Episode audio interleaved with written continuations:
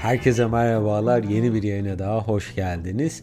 Bugün bilgisayar oyunlarının psikolojik ve fiziksel olarak bizlerde yarattığı etkilerden konuşmak istiyorum. Bilgisayar oyunları veya mobil oyunlar bizlerde olumsuz değişimlere mi sebep oluyorlar?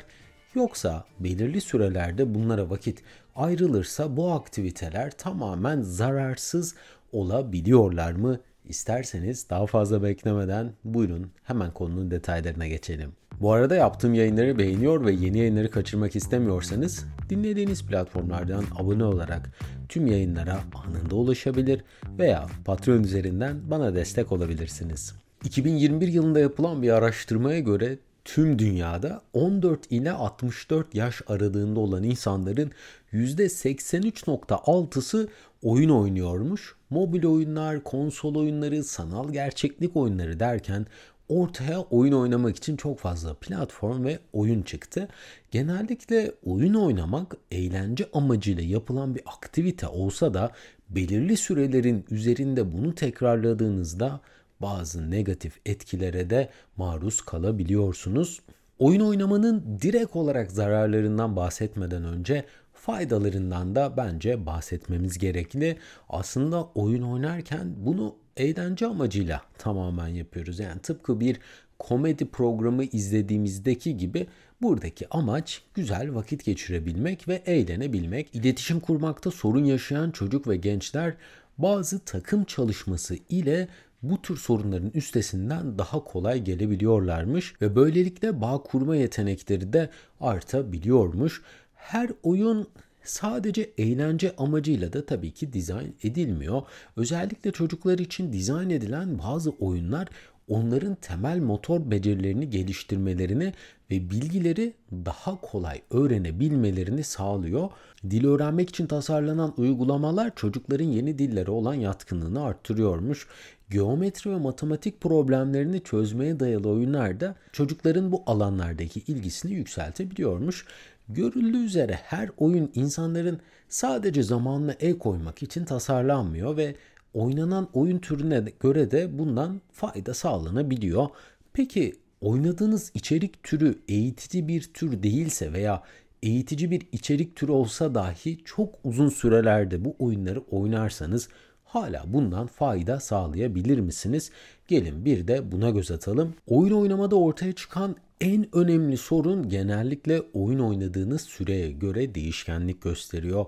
Özellikle çocuklar çok uzun süreleri oyun oynamak için ayırıyorlar ve yapılan araştırmalara göre okul çağında olan çocuklar için hafta içi günlük 60 dakika, hafta sonu ise günlük 2 saatin üzerinde bu sürenin olmaması gerekiyor. 6 yaşın altında olan çocuklar için ise bu süre günlük 30 dakikayı geçmemeliymiş. Yetişkinlerde de günlük ekran süresinin 2 saatin üzerinde olması bazı tehlikeleri yaratabiliyormuş. Çok uzun süreler yani bu saatleri takip etmezseniz ve çok uzun süreler oyun oynarsanız çoğu insanda psikolojik olarak değil bir takım fiziksel sorunlar da boy göstermeye başlıyormuş. Bunların başında carpal tunnel syndrome denilen yaralanma türü geliyor. Bu genellikle ofis çalışanlarında sıklıkla rastlanan bir hastalık türü. Bu hastalık bileğinizde ağrı ve uyuşmaya sebep olan bir sinir bir sinirin iltihaplanması sonucunda ortaya çıkıyormuş. Bir de profesyonel oyuncuların arasında yaygın olan PlayStation baş parmağı hastalığı var. Aslında bunun tıbbi terimi Coarvains tenasus novitis olarak geçiyor fakat büyük ihtimal telaffuzu çok zor olduğu için PlayStation baş parmağı olarak halk dilinde kullanılmaya başlamış. Bu hastalıkta baş parmağınıza giden sinirlerin çok fazla yıpranıp iltihaplanması ve baş parmağınızın oynatılamaz hale gelmesine sebep oluyormuş ve bu hastalık ilerlediğinde baş parmağınız bükülü halde dahi kalabiliyormuş. Tüm bunlara ek olarak oyun oynamak ergenlerde obeziteye yol açabiliyor. Bir gencin her gün saatlerce ekran başında oturmasından, egzersiz yapmamasından ve dışarıda aktiviteler yapmaya zaman ayırmamasından dolayı obezite tabii ki kaçınılmaz bir hale geliyor. Ayrıca yapılan bir araştırmada ekran önünde yenilen yiyeceklerin miktarının normale göre daha fazla olduğu keşfedilmiş. Örneğin yemek masasında otururken normalde size yetecek porsiyondan daha fazla miktarda bir yemek karşınıza gelirse o yemeğin size fazla geldiğini anlayıp kendinizi durdurabiliyorsunuz. Fakat ekran başında aynı miktarda yemek önünüze gelirse beyniniz tüm dikkatini ekrana verdiği için açlık tokluk dengesine yeterli miktarda enerji ayıramıyor ve böylece normalin çok daha üstünde yiyecek tüketmiş halde kendinizi bulabiliyorsunuz. Bu tabii ki sadece oyun oynarken değil, televizyon izlerken de meydana gelebiliyor. Bundan dolayı ekran başında yemek yemek çok mantıklı bir davranış olarak açıkçası gözükmüyor. Bir de çok uzun süreler ekran başında olanlar arasında başka bir yaygın sorun var. Bu da görme problemleri. Gözlerin mavi ışınlara çok uzun sürelerde maruz kalması göz bozukluklarına ve göz yorgunluklarına sebebiyet veriyormuş. Baş ağrısı ve zayıf konsantrasyon da bunun devamında boy gösterebiliyormuş. Ayrıca epilepsi hastalarının oyunlardan kaynaklı felç geçirme yüzdesi de yüzde 3 ila 5 arasında olduğu keşfedilmiş.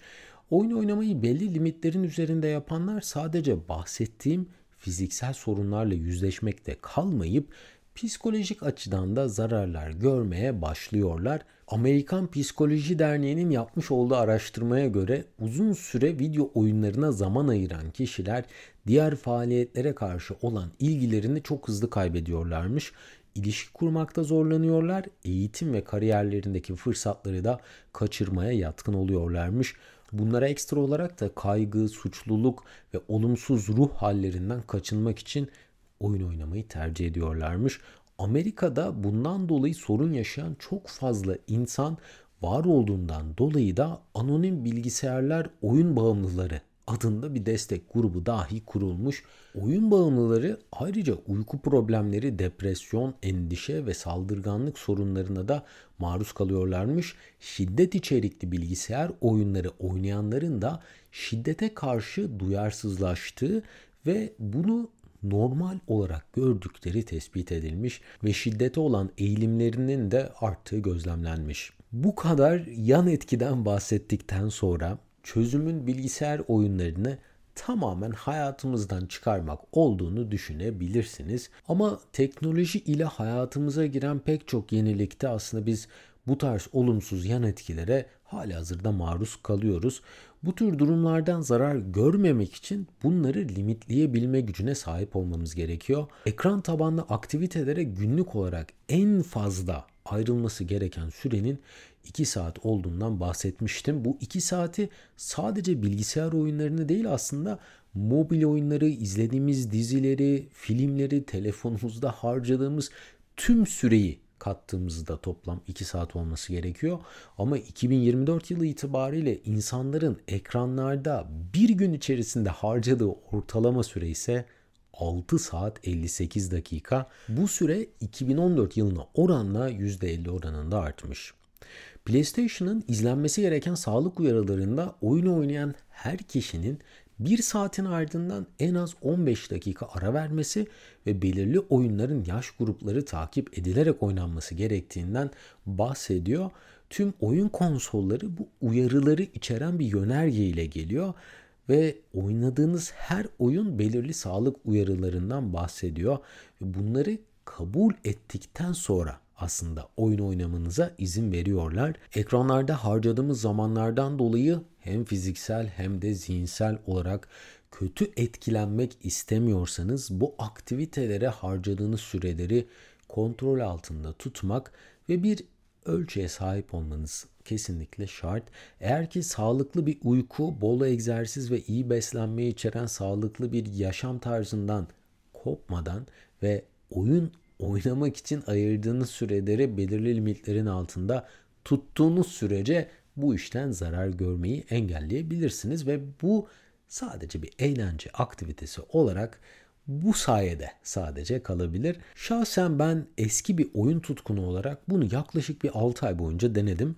Birer saatlik alarmlar kurarak oyunu oynasam da oyunların bağımlılık seviyesi ile başa çıkamadığımı fark ettim. Bunun üzerine de sahip olduğum tüm oyun konsollarını satmaya karar kıldım. Yaklaşık 2 yıldır da hiçbir oyun oynamadım ve şahsi çıkarımım hayatımda aldım bence bu en güzel kararlardan bir tanesiydi. Bu sayede de bu podcast'te daha fazla araştırma yapmaya ve kitap okumaya zamanım kalabildi. Her akşam ben normalde işten geldikten sonra günün yorgunluğunu atmak için oyun konsolunu açıp en fazla yani bir saat kadar oyun oynadıktan sonra uykuya geçiyordum ve her seferinde içimde boşa harcanan zamanın pişmanlığı oluyordu. Uykuya dalmadan önce mavi ışınlara maruz kaldığımızda da uyku kalitemiz bilindiği üzere inanılmaz ölçüde düşüyor ve tam bununla alakalı Why We Sleep kitabını okuduktan sonra da kendime boş yere ne kadar çok zarar verdiğimi anladım. Eğer belirli bir oyun türünü oynamaktan hoşlanıyorsanız karşınıza sürekli olarak o alanda yeni çıkan oyunlar geliyor ve özellikle de indirimler olduğunda bunları tabii ki kaçırmak istemiyorsunuz ve her yıl bu oyunların yenileri piyasaya çıkıyor hiç durdurak bilmeden.